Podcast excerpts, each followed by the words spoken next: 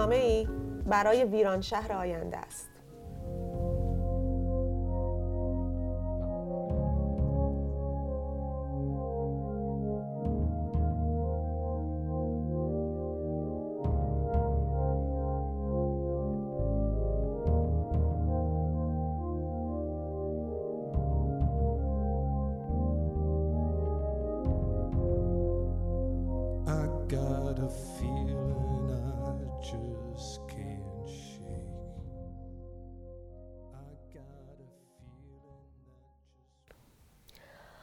سلام من یگانم اینجا استودیو Excoino جمله‌ای که شنیدین از نسیم طالب بود تحلیلگر ریسک آمریکایی لبنانی که راجع به بیت کوین گفته بود و موزیکی که شنیدین و در ادامه کاملش رو میشنویم. در ادامه برنامه برای Nick Cave بود به اسم Push the Sky Away. امیر؟ منم سلام می‌کنم. جمله مال نسیم طالب بود. به دوربین آها به دوربین سلام می‌کنم. جمله مال نسیم طالب بود. که ایرانیا بیشتر به خاطر کتاب قوی سیاه میشناسنش آره. که در مورد کتاب معروفیه. آره بحران مالی که اتفاق افتاد سر قضیه لمون برادرز در واقع.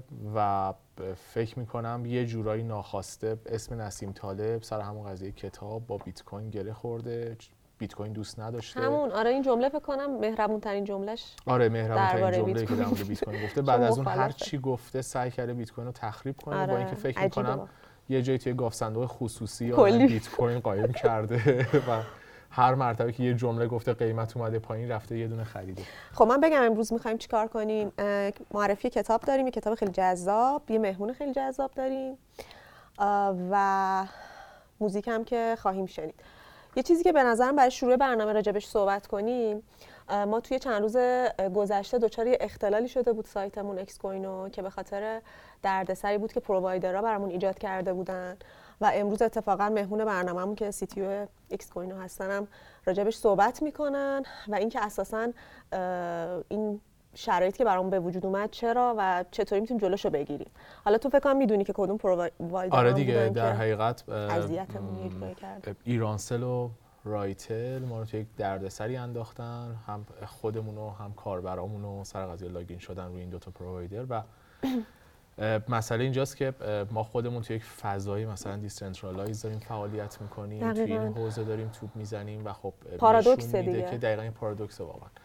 نشون میده که اگه مثلا فضا خیلی مثلا به سمت تمرکز گرایی باشه چه درد سرایی هم واسه business ها می‌تونه داشته باشه هم واسه مردم هم واسه user اون business آره ما یه فضای tech ایم و اصلا به قول تو تمرکز زدایی که از ادعاهای اولیه فضای crypto بوده و اتفاقا امروز هم می‌خوایم راجبش صحبت بکنیم. حالا کتابی که منم می‌خوام معرفی کنم امروز کتاب انقلاب خدمات مالیه که نویسندش الکس تاپسکات خودمون هم یعنی اکس کوینو اسپانسرش بوده برای چاپ و خیلی کتاب جالبی بود. یعنی فصلاش فصلای خیلی جذابی داره و به نظرم حتی آدمایی که خیلی نمی‌دونن راجع به این قضیه کتاب آسون خانیه اصطلاحا. یعنی خیلی راحت میشه خوندش. فصلاش خیلی جذابه با مثال خیلیاش. و یه فصلی داشت حالا راجع به حرفی که زدیم راجع به راه بیت کوین راه نجاتی برای تراژدی منابع مشترک. که من خیلی یاد این قضیه انداختش که توی مثالی که خود نویسنده زده این بودش که یه مقاله هست مقاله تراژدی منابع مشترک که برای گرت هاردینه که مثلا تو میگه که از خیلی قدیم مشکلی که وجود داشته این بوده مثلا یه زمینی بوده یه سری کشاورز می‌خواستن روش کار کنن. و اون چون میگه منبع مشترک بوده و اون آدم ها باید روش کار می‌کردن اساسا تقسیم بندی و پیدا کردن روش عدالت آمیزش کار سختی بوده. چون منفعت انسانی و خیلی چیزای دیگه اون وسط دخیل بوده. برای همین این منابع مشترک و استفاده از منابع مشترک دغدغه خیلی وقت پیش همه جوامع بوده که حالا بعد دولت های مختلف میاد دیگه. دغدغه خیلی وقت پیش نیست دیگه. همین الان فکر کنم تو خلیج فارس خودمون آره دغدغه رو واقعی کشورهای عربی داریم. که داریم از یک سری منابع نفتی مشترک استفاده می‌کنیم. اونا لوله هاشون از اون زیر فرستادن سمت ما و همینطور هی در نفت رو می‌کشن. و بیت گفته که مثلا به خاطر آره. اون فضای امنیت و فضای پرایوسی و فضای شخصی که داره می‌خواد یه جورایی در واقع اینو تو جهان منابع مشترک رو یه جوری سیف کنه دیگه. موافقی تو با این ادعا؟ یعنی به نظر در پسش برمیاد. ببین کلا در مورد داستان بیت کوین که ادعا خیلی زیاده دیگه. مثلا تو وقتی که یعنی می‌تونی بفهمی آره آره. ببین همه چیزشو در مورد بیت کوین می‌تونی بفهمی. آره. یعنی هر صحبتی که در مورد بیت کوین میشه یه وجه مطلقا انسانی داره که انقدر مثلا خالصه انقدر زیباست که هر کسی با هر رویه با هر مدل فکری سیاسی یا اجتماعی می‌تونه اونو درک کنه و بپذیره. اما مسئله همیشه اجرا کردنشه. تو اجرا کردن تو اون نقطه ایه که تو برمیگردی می‌پرسی خیلی خوب. حالا تو چند تا بیت کوین داری و چقدر می‌تونی روی کل این پروژه تاثیرگذار باشی؟ اصلا فکر می‌کنم از اون لحظه ای که برای اولین بار کلمه نهنگ استفاده شد در این پروژه تمام اون ایده های جذابی که واقعا چوخه پشتش بود همه زیر سوال رفت و حالا خیلی چیزای دیگه. اما خب آره این انسانی بودنه رو منم خیلی باهاش موافقم. و حالا توی این کتاب راجع به فیسبوک هم صحبت می‌کنه. حالا دلم می‌خواد آدما خودشون بخونن. احتمالا دوباره هم راجبش صحبت می‌کنیم. راجع به قضیه فیسبوک و ریاکشنش نسبت به بیت کوین. می‌خوام بگم که انقدر قضیه انسانیه. حتی خیلی وقتا کمپانی ها و جاهایی که خیلی گارد گرفتن جلوشن به خاطر دقیقا تهمایه انسانی که داره نمی‌تونن به نظر من باش مقابله کنن. و حالا کلی هم مثال داریم راجبش. حالا راجع به این اختلالی که واسه خودمون پیش اومد می‌خوای یکم بگیم به بیننده هامون و شنونده هامون؟ راستش اینطور بود که user ها کسایی که مثلا از طریق اینترنت ایرانسل یا رایتل سعی می‌کردن وارد وبسایت بشن و login کنن کلا به اون صفحه دسترسی پیدا نمی‌کردن. خیلی تلاش کردیم نامه زدیم سعی کردیم وقت بگیریم صحبت کنیم اما به هیچ جا نمی‌رسید. چون که مثلا اون مجموعه انقدر گرفتار مثلا بروکراسی های پیچیده بودن آدمهاش که واقعا چه بخوای وقتی یه کاری می‌کردم فارغ از اینکه به چه دلیل اتفاق افتاده روش پروسه این اتفاق افتاده دسترسی به اون آدمی که اون دکمه رو زده اون لحظه کار دشواریه. و می‌خوام بگم که یه جورایی یه جورایی مثل کتاب قانون کافکاست انگار هزار تا در وجود داره تو ایران سه تو جلو در اول وایستادی و هی تلاش می‌کنی به طرف که تو چرا این دکمه رو زدی؟ و در نهایت بچه های tech خودمون بودن که تونستن مشکل رو آره. برطرف کنن و فکر می‌کنم که همه رو از این دردسر خیلی جدی نجات دادن. آره. مهمونمون هم که آقای ساسان بهزادی هستن CTO مون حالا من با نمک بگم. خیلی خودم واسم جذابه که از فاصله سی سانتی استیو جابز رو دیدن البته یک نقل قول هست. نه نه نه نه. یه نقل قول هست که میگه. یه نقل قول هست که ساسان بهزادی مثل اینکه یک دمپایی داشته و پرت کرده سمت صورت استیو جابز. و یه سری نقل قول می‌کنن که حتی بهش خورده مثلا. جا خالی نداده جا خالی نداده واقعا ولی نه از این جهت که خب من و تو خیلی به خصوص حالا تو خیلی ارادت داری به اپل به نظرم اینجا خیلی اینطوری چشامون بر آره اینم یکی از تناقضاییه که وجود داره دیگه. مثلا من اپل رو دوست دارم و تو یک فضای آره کریپتویی کار می‌کنم. ولی خب گذشته از این داستان ساسان بهزادی فقط در موضوع استیو جابز و اپل بله بله. اینو صرفا خواستم مثل اینکه یه 18 خط کد دو میلیون دلاری داره آره. که خیلی با ارزش خیلی هیجان انگیزه. آره و تو اون زمانی که همه دور خودشون میچرخیدن که اینترنت چیه یه حرکت انقلابی زده بوده و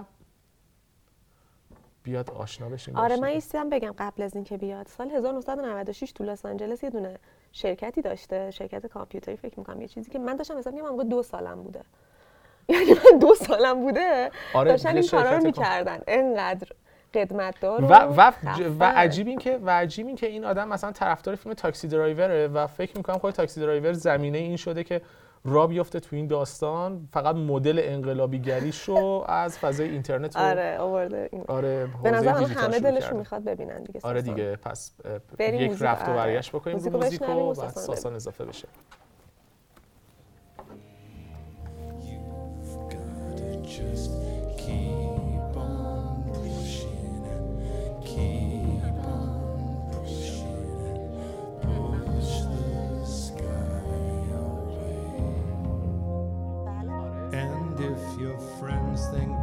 you should do it different. And if they think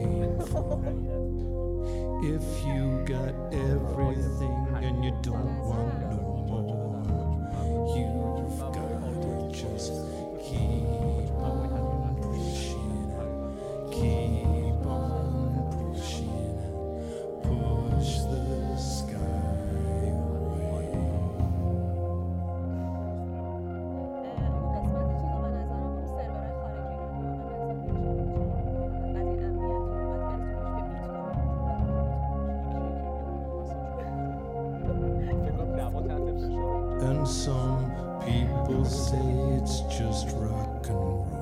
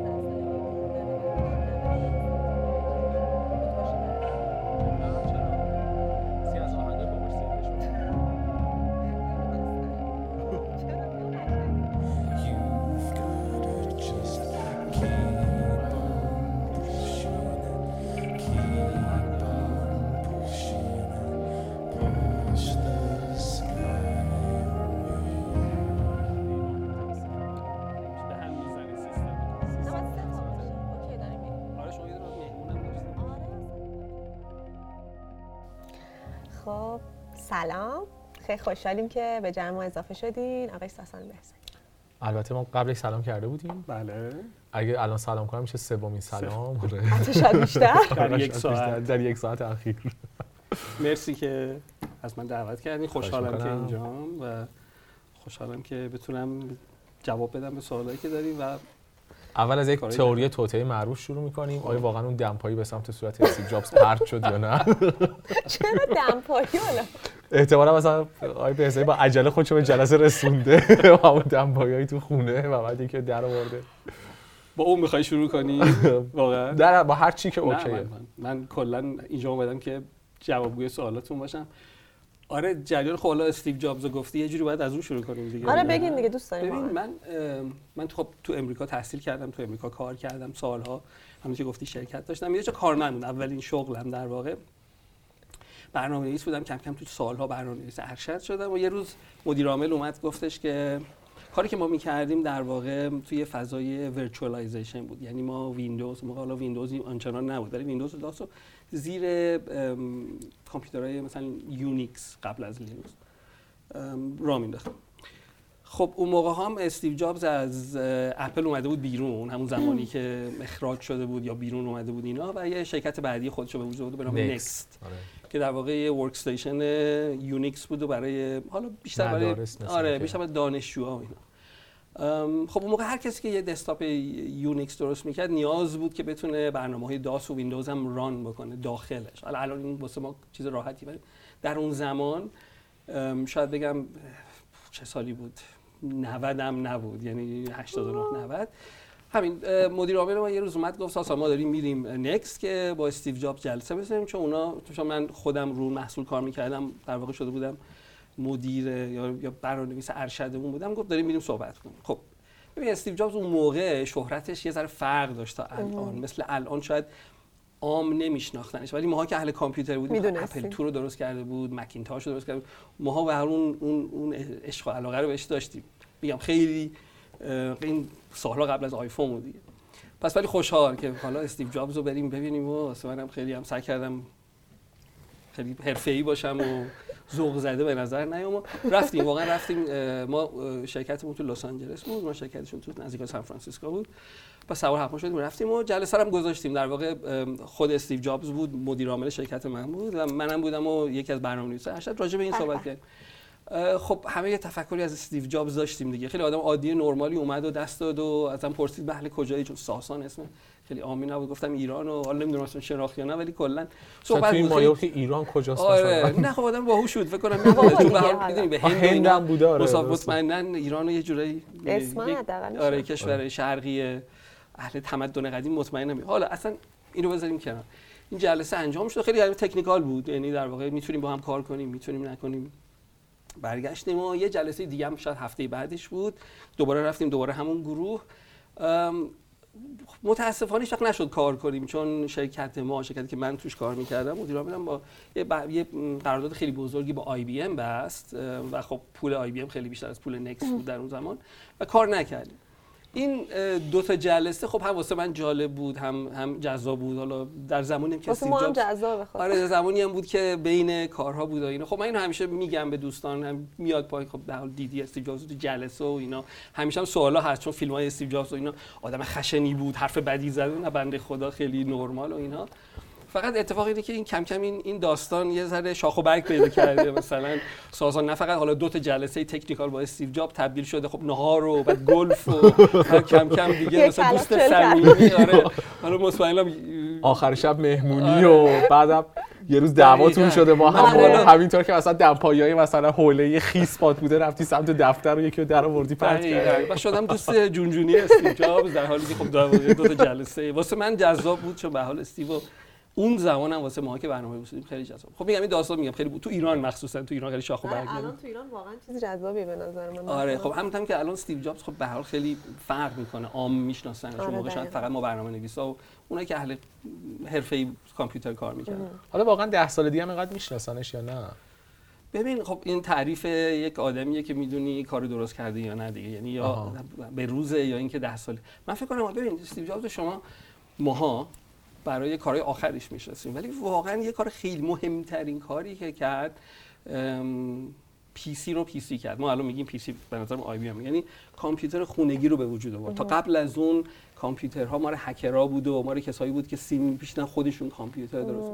این اولین کسی بود واقعا توی این گروه اولیه که حس کرد کامپیوتر مال فقط برنامه نویس ها و. آدم های technical آدم عادی. خب این حتی وقتی رفت پول بگیره از اینتل سعی کرد پول بگیره اینا پیش خودشون گفتن "آقا مثلا چند نفر چند نفر می‌خوان کامپیوتر تو خونهشون داشته باشن 5000 نفر 10000 نفر هیچ کس فکرشو نمی‌کرد روز دقیقاً. خونه همه کار این کار استیو جابز نظرم بزرگترین کارش واسه اون. میمونه شاید واسه آیفون همه یادشون بره تکنولوژی. کرده دقیقاً.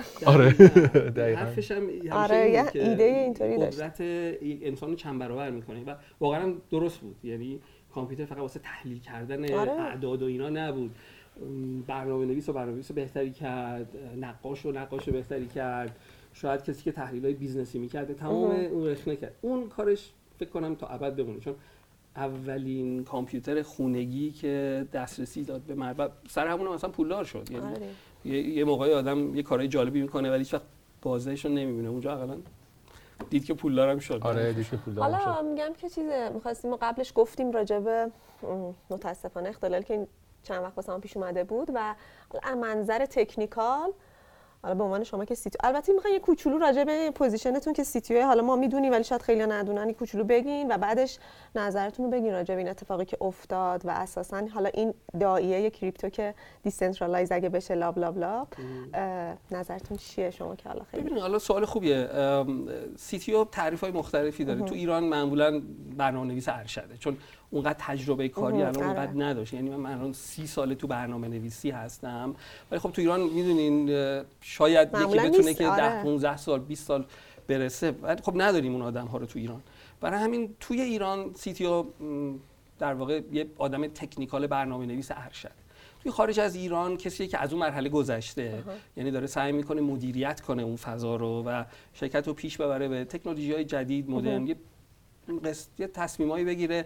راجع به اینی که وقتا نریم به طرف یه تکنولوژی این در و خیلی مدیریت توش قویه. soft skill ش انگار خیلی. خیلی مهمه. چون ببینیم برنامه نویسا رو همه می‌دونیم دیگه یک آدمای خاصی هستن و ارتباط باشون خاص به هر حال. business هم biz آدمایی که بخش business یه شرکت هم هستن آدمای خاصی هستن و این دوتا باید با هم کار کنن. position CTO خیلی مهم میشه برای اینکه می‌تونه هم باید بتونه business ی حرف بزنه هم باید بتونه technical. اگه خیلی business ی باشه همیشه مشکل CTO این بوده. اگه از طریق business و اینها بیاد برنامه نویسا قبولش ندارن چون میگن تو آدم technical نیست از طرف technical بیاد گاهی وقتا مشکلات اینایی داره که نمی‌تونه business ی فکر کنه یا اینکه اصلا business ی ها قبولش نمی‌کنه برای همین چون من شانس آوردم که خودم شرکت داشتم توی هم امریکا هم تو ایران بخش business یش هم می‌شناسم بخش تکنولوژیش هم.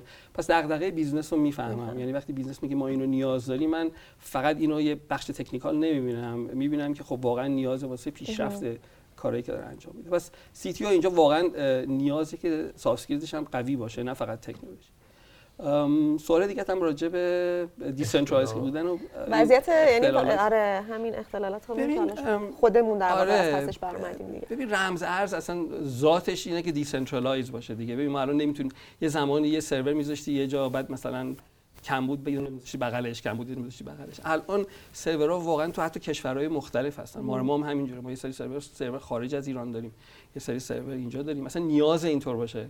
node هایی داریم که داره duplicate می‌کنه چیزایی مثل بیت کوین و chain های اه، اه، بیت کوینی که باید خارج از ایران باشه بتونه دست- دسترسی داشته باشه. وقتی اینترنت کشور محدود میشه حالا چه به خاطر اشکالاتی که پیش میاد وقتی این اتفاق میفته اونهایی که سروراشون خارج از ایرانه این مشکلات رو بیشتر می‌بینن. آره. ما به هر حال سرورامون یک سریشون خارج از دل... دلیلش هم بهتون میگم. یعنی یه- جواب ممکنه باشه. خب سروراتون رو بیارین ایران. حتی ممکنه این به ما هم گفته باشه. یا بیارین تو ایران. ما نمی‌تونیم. دلیلش هم اینه که ببین امنیت واسه ما مهمه. واقعا یه, یه موقع هایی تو سرورت داره یه کاری می‌کنه که مثلا social platform خب امنیت اولویتش نیست ولی وقتی داری با wallet های مردم کار می‌کنی وقتی داری پولی و جابجا می‌کنی توی فضای crypto تو فضای decentralize خارج از ایران مهمه که امنیت بهترین باشه. توی خارج از ایران به حال یه لول های امنیتی سرویس هایی ما می‌تونیم بگیریم که اون لایه های امنیتی رو ما رو تکمیل می‌کنه. تو ایران الان اونا نیست. می‌تونی می‌تونی هاردور بگیری اینجا سعی کنی مشابه اونو درست کنی ولی همیشه به روز نیستی. برای همین ما واقعا برای اینکه امنیت مهمه ما سعی می‌کنیم این سرویس ها رو از شرکت های خارج از ایران بگیریم و اونا هم خب نیاز سروراتون اونجا باشه. آها. یه مقداری هست دلیل دیگه ای که ما سرورمون خارج از ایران هم اینه که خب ما مشتری خارج از ایران زیاد داریم ما خودمون محدود به ایران اصلا نمی‌بینیم. این یکی از شاید تفاوتایی که ما داریم با شاید شرکت های دیگه که تو ایران دارن این کار می‌کنن. و و حتی می‌خوایم بیشتر expand بشیم کشورهای دیگه روسیه جاهای دیگر هم بریم. خب اونا نمی‌تونین سرورها تو ایران باشن. واقعا از خارج از ایران به سرورهای ایران محدودیت های زیادی داره. حالا هم bandwidth هست هم چیزهای دیگه. برای همین ما سرورها یه مقداری از سرورمون مجبور خارج از ایران باشه. هم واسه اون امنیت هم واسه مشتری خارجی. هم واسه که به حال میگم ما باید تو این decentralize بخش crypto واقعا decentralize هم باشه آره دیگه اصلا نمی‌تونیم دقیقاً.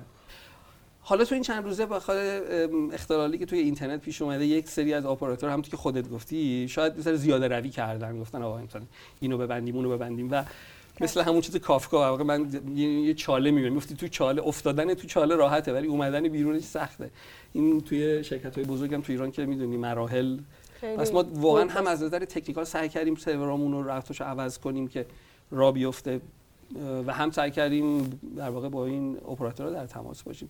خوشبختانه هر دوی اینا به یه جایی رسید که دیگه ما الان راحت دوباره سرورامون قابل دسترسی و ببین سرور همیشه آب بودن فقط دیده نمیشن از اپراتور. یعنی بعضی که. مثلا هم راه اول می‌رفتن مشکلی نداشتن خیلی از خونه.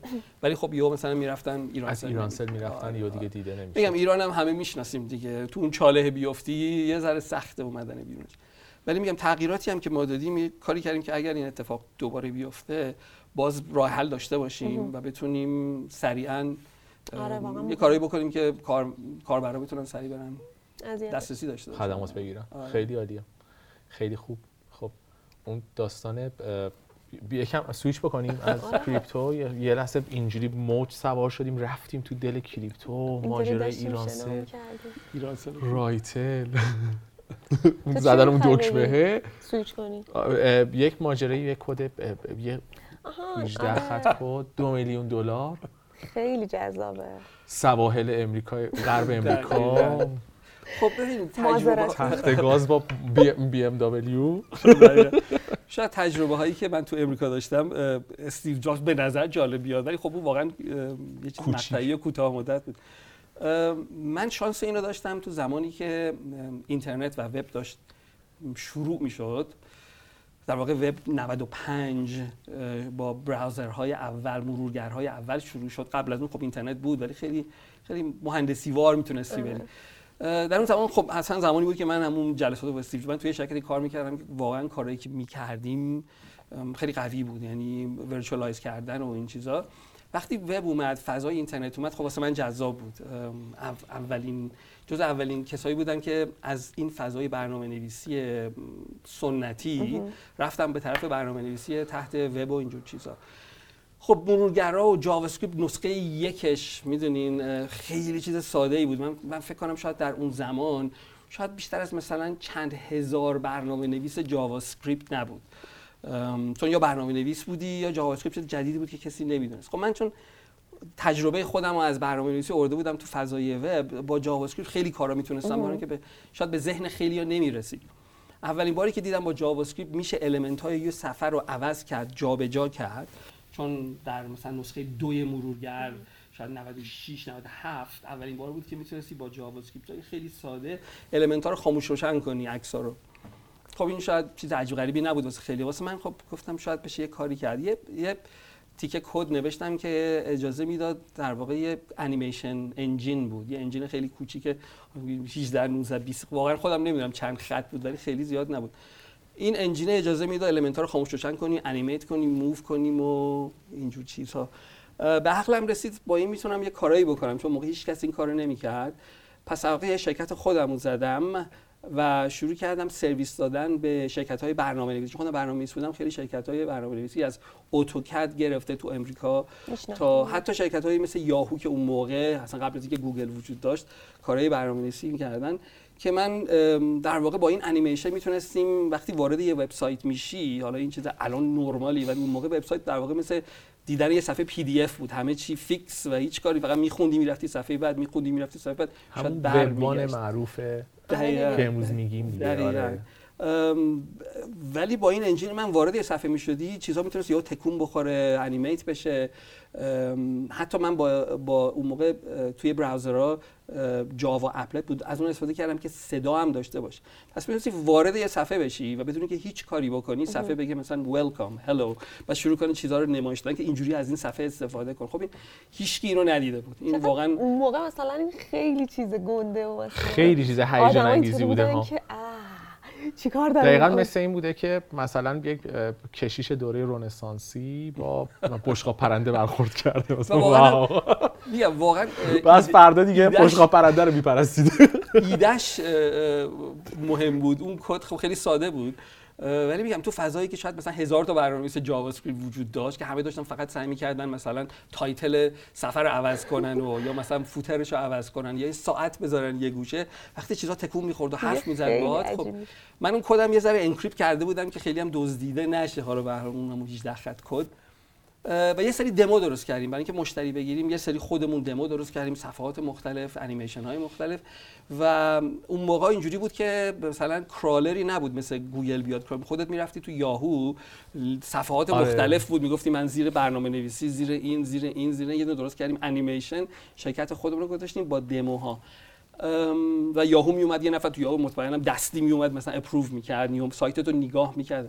تایید که آره. یاهو شد اولین مشتریمون. یعنی الان اومد گفت این چیز جالبه. ما زنگ زدن که ما می‌خوایم یه سری توتوریال جواب چیزایی که مثلا آموزشی رو یاهو نمی واسه ما انجام میدین گفتیم بله و بعد از اون سریعا شرکت های دیگه همون که گفتم اتوکد و بقیه و بقیه و حتی بعد دیزنی با ما تماس گرفت. گفت اگه ما می‌تونیم animate کنیم game هم می‌تونیم تو این فضا. حالا بگم الان اینا همه نرماله ولی اون زمان اون صفحه های PDF مانند رو فرض کنی باز می‌کردی. حتی game من چجوری ما تونستیم game هایی که واسمون می‌خواست انجام بدیم. خب این دو میلیون دلار چی بود جریانش؟ ببین من بودم و. 18 خط و یک عالم مشتری. توی فضای تمام دنیا. یعنی خب اون موقع امریکا در واقع اینترنت بود. یه سری مقالات نوشته شد راجع به این که یکی داره تو لس آنجلس. آره یه کار جالبی شد. می‌کنه. اما 18 خط هم کی نمی‌تونست ببینه چون انکریپت شده بود و اینها. انگار که من روی یه گنجینه دقیقا نشستم مثل فضای تقریبا همین کریپتو که داریم صحبت می‌کنیم. اگه درست فهمیده باشم. یه با کد بوده دیگه. یه چیزی بوده که یه جورایی نه اینجوری ولی به هر حال مثل مثل اینکه مثل که در واقع یه کدی نوشته باشه یه کسی خیلی ارزشمند آره مثل اینکه مثلا. داره تو سا... مثلا داره کنار یه رودخونه تو کنگو راه میره یهو بزرگترین الماس جهان رو کشف می‌کنه. خبرش میاد تو آره. و از فردا ملکه انگلستان دنبالشه مثلا. ببین راجع سال 99 98 99 ببین وب 95 96 اومد. 97 98 دیگه ما شروع کردیم این کارهای انیمیشن پس 97 تا 98 تا 99 قشنگ.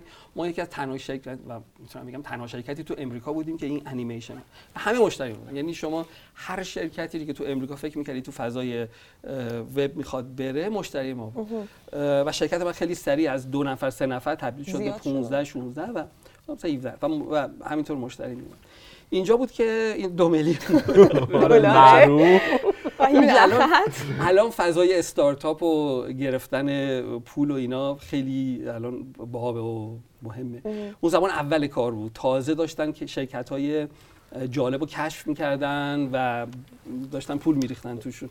اون بود که یکی در زد یه روز اومد گفت آقای بهزادی شما این شرکت مال شماست این کار مال شما این کد چیه و من این هم دو میلیون دلار. آره. ببین خیلی فاصله از اون نداشت. گفتن خب ما اینو می‌تونیم توی فضای اون موقع CRM خیلی مود مود بود. ای CRM یعنی بیای. توی ببین ما الان بریم تو وب می‌دونیم باید چی کار کنیم. و یادتون باشه خیلی وقتای business ها شروع می‌کردن مثلا می‌خواستن flight بفروشن. خب این ایده ای که تو اینجا source رو بذاری destination تو بذاری بعد price بگیری اینا الان واسه ما نرماله ولی واسه آدما اولین بار بود که داشت همچین کاری می‌کردن چون قبلا زنگ می‌زدی می‌گفتی من می‌خوام از مثلا لس آنجلس زمان برم مثلا فقط اینجوری بوده که اه، تاریخ رو می‌دیده قیمت رو می‌دیده پرواز رو می‌دیده حتی تلفن اونم رو برمی‌داشته آره دقیقاً یا اصلا زنگ می‌زدی. آره دیگه چون, آره دیگه، چون. آره دیگه تا web two این اتفاق نیفتاده بود دیگه. web two بود که به. user ها امکان می‌داد که بیان یه چیزی رو انتخاب بکنن حتی کامنت بذارن عکس پس این آپلود شد کنن. در واقع چیزی که ما هر وبسایت جدیدی که می اومد و کار جدیدی می‌کرد چون مردم بلد نبودن باش استفاده کنن کسی یا باید می‌شناسن چیزی میخوندن یا این تکنولوژی ما می‌گفت هلو می‌خوایم بدونی چه جوری از این وبسایت استفاده کنی می‌گفتی آره. میومد می‌گفت اینجا تایپ کن مثلا. لس آنجلس. نیویورک این صفحات نشون. یه انیمیشن کوتاه. ما شده بودیم یه گایدلاین در آره. میگم الان نرمال چیکار آره، می‌کنی؟ ولی می‌دونم. اون موقع اصلا. حالا خیلی ها مثلا یه چیزی رو تایپ می‌کردن بعد نگاش می‌کردن. یعنی نمی‌دونستن باید باید مثلا بزنه. enter بزنه چون enter مال برنامه نویسه چرا؟ من من آدم میشناختم مثلا گفت خب دنبال یه چیزی میگردی اینجا تایپ. خب تایپ می‌کرد نگاه می‌کرد. می‌دونین؟ این enter زدن خب چرا باید بزنی حالا یه؟ آدم که انقدر تو فضای tech از, تایپ کن میشه type it. از اون موقع یعنی از web one در جریانش بوده تو فضای فعلی کریپتو رو فضای کلا ارز دیجیتال رو چطور- چطوری ارزیابی می‌کنی؟ ببین من یعنی حالا داشتیم من راجع به امنیتش و این حفظ منابع مشترک حالا ادعاهایی که داره صحبت می‌کردیم. ولی خب واسه کسی که وب وان رو دیده وب 2 رو دیده وب 3 داره به ترتیب اینا رو می‌بینه قطعا قضیه متفاوت و تو دلشون بوده. دقیقاً. شما به نظر ببین از این مراحل واقعا من دیدم و همشون هم لمس می‌کنی. چون خب اون وبوان واقعا این بود که نگاه می‌کردی اطلاعات می‌گرفتی. مثل دفتر تلفنی بود که قدیما ما داشتیم یا آره مثلا کتابی که یا دایره المعاطفی که داشتیم.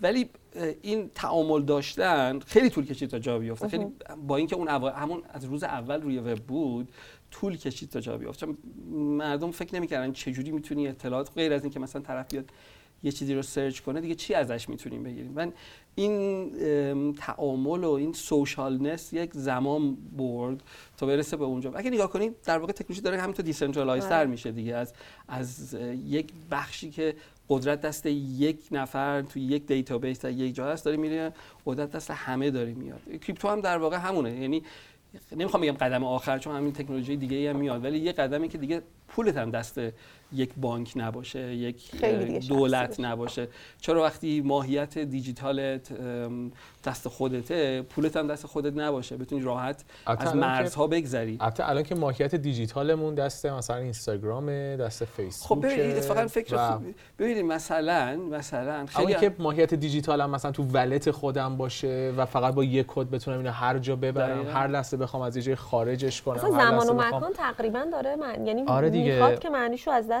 ب- از به مسابقه یک چیزی که داره پین ایجاد می‌کنه یک چیزی که داره یک هزینه میده داره از, بین میره. یعنی داره تو تو هر لحظه می‌تونی به هر چیزی دست پیدا کنی تو هر مکانی. یعنی به سه- منظورم ها مشکل مشکل کاری که تکنولوژی های جدید سخت استفاده ازشون سخته. برای ببخشید. برای اینکه مثلا ولت خودت رو داشته باشی برای اینکه بتونی با ولت خودت کار کنی خب باید یه سری عملیات سخت انجام بدی. چیزایی مثل صرافی social net همینه مثلا چیزایی مثل فیسبوک و اینا رو تو خودت می‌تونی تنهایی ببری جلو. ولی خب پلتفرم های میان که اینو واسه. ساده می‌کنن. و ما هم خب به هر حال این. ساده آره. کردن خوبی ها و بدی خودشو داره. یه جورایی داری دست میدی به قول خودت داری اطلاعات تو میدی به اینستاگرام و اینا. ولی از اون ور کار ساده است. تو بخوای یه کار مثلا یه live video پخش کنی یا باید استودیو اینا داشته باشی یا میری توی اینستاگرام می‌زنی live. و تمام. تمام. حالا اونی آره. که چیزی که داری پخش می‌کنی ما رو اینستاگرام اینها به کنار.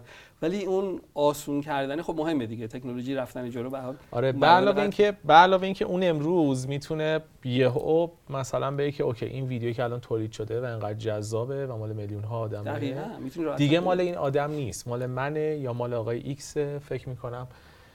برای یک آهنگی هم که تو ایران ضبط شده اون اتفاقی اخیرا افتاد و. مالکش یهو تغییر کرد.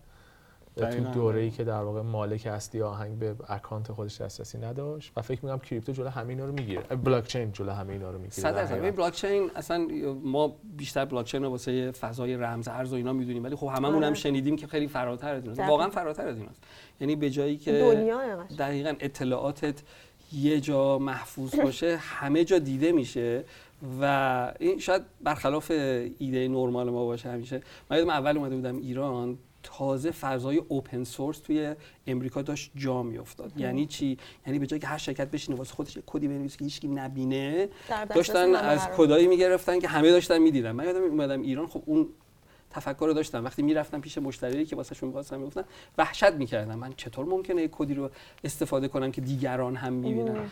این هنوز جا نیافتاده بود که کد مهم نیست. ما اون business model ت مهمه. کد یه ابزاره. ولی الان واقعا خیلی بهتر الان جا. افتاده. آره. 100 درصد جا افتاده. خب فضای بلاک چین هم همینه. از اول شاید فکر کنیم که خب یعنی چی؟ یعنی تو transaction های همه رو می‌تونی ببینی.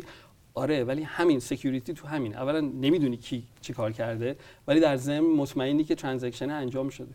شاید ما مثلا شده واسه من چون الان که ایران هستم یکی واسه من یه پولی فرستاده از یه بانکی به یه بانکی و مثلا هیچ وقت دست من نرسیده من نمی‌دونم چی کار کنم به آره. کدوم بانک برم به اون میگم میگه فرستاده به این بانک میگم واسه من نیومده و هیچ راهی غیر از رفتن یه جایی. و آره واقعا اتفاقا می... خب توی فضا بیرون هیچ وقت این اتفاق نمیفته وقتی. یکی میگه من واسه پرداختی. انجام شدم تو می‌تونی بری قشنگ تو بلاک چین چک کنی انجام شده یعنی در واقع اینا ما رو آزاد می‌کنه که بتونیم راحت با هم کار کنیم بدون که یکی اون وسط کنترل شده و در همه چی مثلا یه نفر برگرده بگه مثلا دلم نمی‌خواد امروز کسی با ایران کار کنه پس همه راه های دقیقاً. مالی رو میبندم. همه اپلیکیشن ها رو میبندم که کسی پول نتونه بزنه به ایران هیچ ایرانی نتونه با دنیا کار کنه و خب فضای آره و اینو فضای بی‌معنی بلاک می‌کنه چین دیگه. میاد تحریم رو بی‌معنی می‌کنه میگه آقا من با هر کسی که دلم بخواد کار می‌کنم فارغ از هویتم فارغ از ملیتم فقط به واسطه اینکه می‌تونم پای تعهدی که دارم اون طرف میدم وایسم. خیلی جذاب. شده امروز. و جالبه که همش داریم راجبه یعنی توی مسیر حالا چه از اپل گفتیم که آقای جابز این ایده رو داشته که یه جورایی decentralize کنه استفاده از کامپیوتر رو. چه الان که ما داریم راجبه بلاک چین میگیم. و به نظرم که حالا همونطور که ساسان جانم گفت در آینده نزدیک الان داره web one میگه ما اینطوریم که چی داریم میگیم؟ مثلا این ممکن بوده؟ وب 3 هم در واقع آدما همینقدر باش ارتباط می‌گیرن همینقدر اوکی میشه. آره سایت خیلی زیادی همین الان که از وب 3 پشتیبانی می‌کنه. یعنی خیلی, خیلی. سریع به اون آره. نقطه‌ای که همه پذیران و دارن ازش استفاده می‌کنن تو زندگی روزمرهشون و باید بکنن می‌رسیم. طبعا.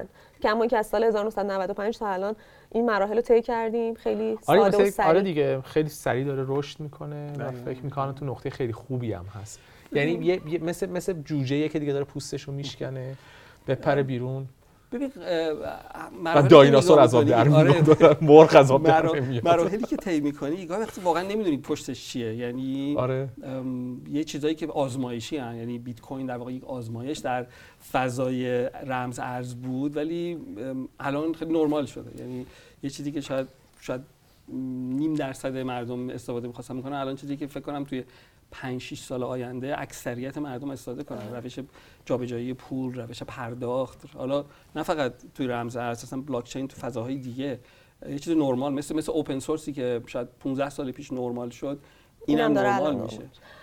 خیلی جذاب بود. فکر کنم دیگه بعد بحثمون رو تموم کنیم. با اینکه خیلی آدم دلش می‌خواد هی حرف آره بزنه. حرف که زیاده دیگه آره واقعا. یه کسی که لمس کرده واقعا نگاهش متفاوته به نظر من. یه چیزی بگم شما جا انداختین. من صحبتی راجع به دو میلیون شروع کردم یکی میگه این دو میلیون چی شد؟ گرفتی یا نه؟ خرج. کردی. آخرش اینو باید اینو باید آره. گفته بشه دیگه. چون یه تجربه جالبی فکر کنم کمتر آدم این تجربه رو کرده باشه. اون 18 line code یه روز یکی زنگ زد اومد در زد اومد آقا بذارین خیلی جالبه. بیایم اینو ببریم توی یه فضایی اینم دو میلیون دلار اگه می‌خواین توی شرکتت ما سرمایه گذاری می‌کنیم. انقدر درصد و اینها. ما هم خب گوله دو میلیون رو خوردیم. ولی به هر حال برداشتیم و این شرکتمون رو خیلی بزرگ کردیم. یعنی در فضایی که می‌دونی دیگه استارتاپی اون زمان اوایل بود. تازه داشت می‌شد رفتیم توی بغل اقیانوس یک دفتر خیلی بزرگ گرفتیم 200 نفر رو استخدام کردیم. کلی هم دو میلیون خوب خرج کردیم. این که به کجایی رسیدیم حالا به کنار. ولی خب آخرش بعد از یکی دو سال که اون دو میلیون تموم شد دوباره برگشت. برگشتیم سر جای خودمون. این کد کد 18 خطر رو فروختیم به یکی که اقلا پول دو میلیون در بیاد برگردونیم. به. کسی. ولی فضای جالبی بود آره، که تجربه آره در عرض مثلا چندین ماه بری از یه شرکت استارتاپ به یه جایی که داری دفتر بزرگ چند صد نفر دارن کار می‌کنن و به قول گفتی بی ام و بی ام و برونی و اینها. بعد دوباره بیان ازت پس بگیره برگردی بری این تجربه آره. دوباره مزدا برونی. تجربه خیلی خوبیه. خیلی خوب. فکر کنم باید خدافزی کنیم. آره خیلی خیلی خوش گذشت. مرسی که اومدید مرسی از شما. عالی آره، بود. و تا قسمت های بعدی خدافز شما هم خدافزی. کنید اتفاقا